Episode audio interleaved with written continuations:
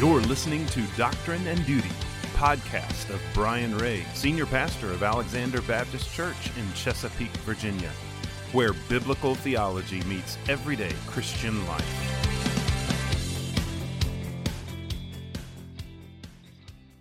Greetings, beloved, and welcome to another episode of Doctrine and Duty. Pastor Brian Ray here, and just wanted to reach back out after a couple of months hiatus, uh, a uh, little bit of time away, a little bit of busyness, a little bit of not doing Doctrine and Duty, and I have missed it.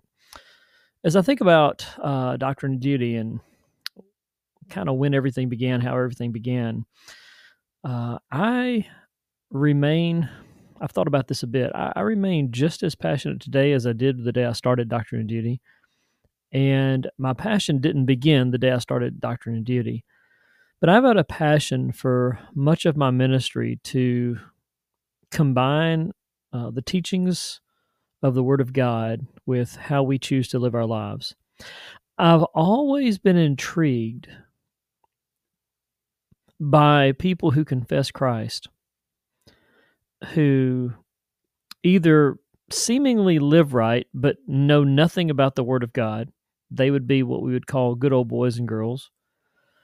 Or people who know the Word of God like, wow, like nobody's business, but there's no passion for living out those truths. There's no there's no conforming to the image of Christ.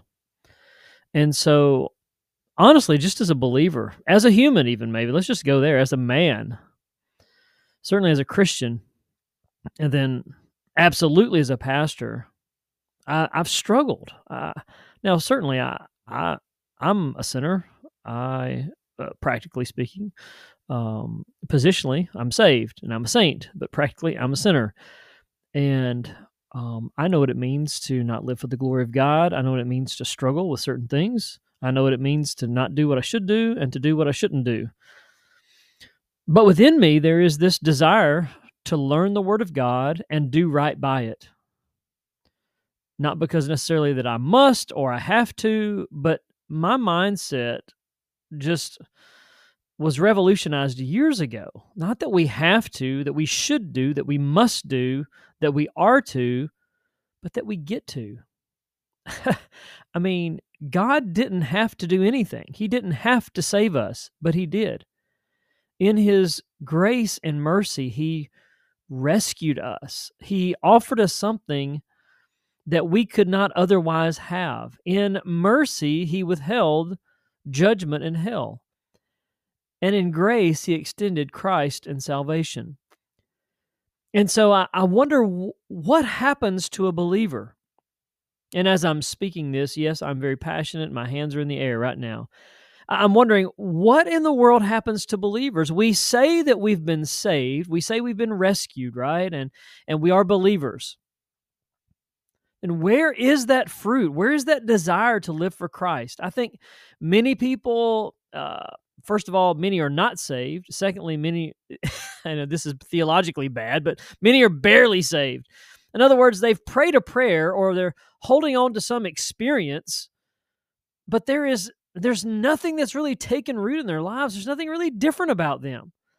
They hold on to this fact that I'm a Christian or I know God or I love God. I'm going to heaven when I die, but they don't live for God while they're on planet Earth. I struggle with that. As a pastor, who just turned 50 years old last year. As a pastor who's been in the ministry for almost 30 years, I struggle with it just as much now as I ever have, if not more so. What in the world is wrong with the church? What is wrong with us as believers? Why can't we strive to passionately obey the Word of God? We get to. We're going to do whatever we want to do. And the saddest thing is, we do whatever we want to do. It's always been my prayer that, that God would change our want tos. I'm sure there was a time when I wasn't like this, where I wasn't passionate about the Lord. I wasn't passionate about His Word. I didn't care what people did, I didn't care what people said. But that time's been gone for a while. Um, though flawed, I love the Lord. Though flawed, I love people. though flawed, I want to see people living in full surrender to the King of Kings and Lord of Lords. And so today, as we just kind of consider this topic, maybe we're just kind of getting back to the basics, going back to the beginnings of doctrine and duty. It's my prayer that I would that that my words, my rant today would inspire you. Obviously not like the inspiration of scripture, but would inspire you to change. Inspire you to pray, inspire you to dig into the word of God. Uh, that I would encourage you uh, that I, that this would be a challenge to you. Maybe maybe this would be a rebuke that you know you just needed something that nudge, that push, and maybe this is it. Um, to not be satisfied with where you are, who you are, but to long to to be better, to do better. Now, I want to caution there because this is not about do better preaching, do better theology, do better duty But it is my hmm, focus, goal, hope, desire that we would want to be better and do better as a result of our relationship with the Lord. That we would see our relationship with the Lord and view our identity of being in Christ and being children of a loving Heavenly Father. That those things would make a difference in our lives. That they would change how we treat others, how we talk, uh, what we say, what we do, what we watch, who we listen to, who we follow. And honestly, let's talk about that a moment. Let me just encourage you and warn you be careful who you follow. There are destructive tendencies of a lot of people out there who have a following. So be very careful who you follow. There are and I would say don't put your stock in humanity. Don't don't put your hope in man. Don't put your hope in a preacher, put your hope in Jesus, right? Jesus doesn't leave us nor forsake us. He doesn't let us down. He doesn't check out. He doesn't not show up.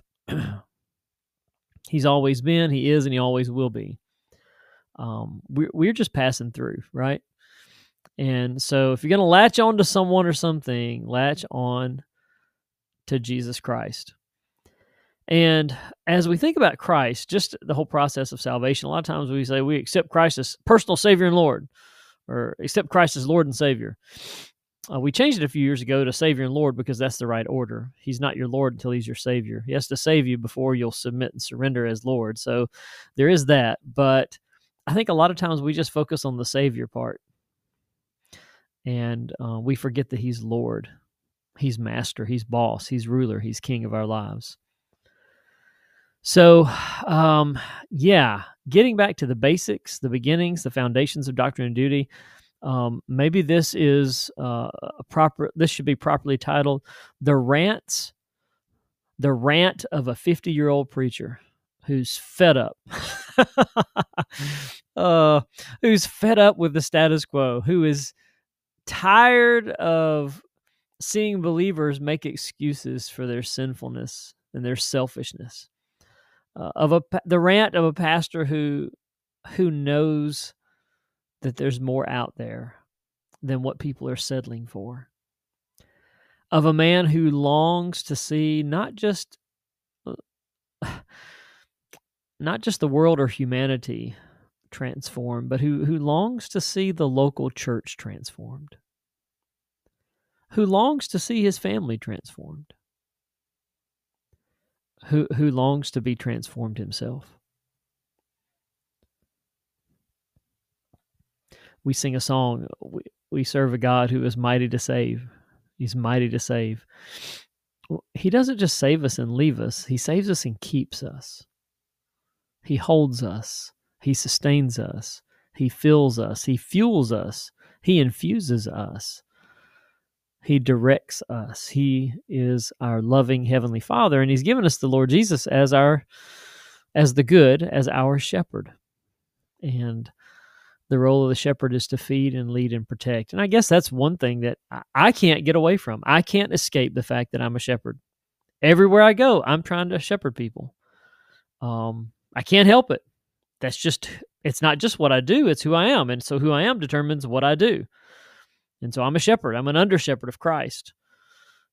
And so I, I try to shepherd people. I try to direct people. I try to protect people. I try to feed and lead people. And so if I hear out there something that's uh, you know going to lead people astray, I try to you know issue the warning. Right? Hey, don't listen to him. Don't follow him. Don't do that. Uh, what are you doing? What are you thinking? You know, protection is key, and then feeding. Um, I'm preaching through Lamentations currently at Alexander Baptist Church. It's like my 31st or 32nd book of the Bible, almost halfway through the uh, the Bible as far as the number of books in uh, 14 years or so of ministry here. Praise the Lord. We've been through a lot together, but we've been through a lot of scripture together. We need the Word of God. We don't need a bunch of uncalled men and or women filling us with a bunch of drippy, mushy mess that is not the Word of God. We need God called men who are pastors to expose the Word of God to us and expose us to the Word of God. We need pastors who will preach expositionally slash expositorily the Word of God. We do not need someone's topic. We do not need someone's feeling. We do, we do not need someone's thought. We do not need someone's idea. We need the Word of God. My ideas and your ideas won't do anything but the Word of God. The Word of God changes lives. So be careful. Be careful. Take caution. The Word of God will radically change your life to the glory of God. I love you guys. Have a great day. Take care. You've been listening to Doctrine and Duty, a podcast of Alexander Baptist Church, located at 4316 Pamela Court, Chesapeake, Virginia. Join us Sundays at 10 a.m. and find us online at abch.org.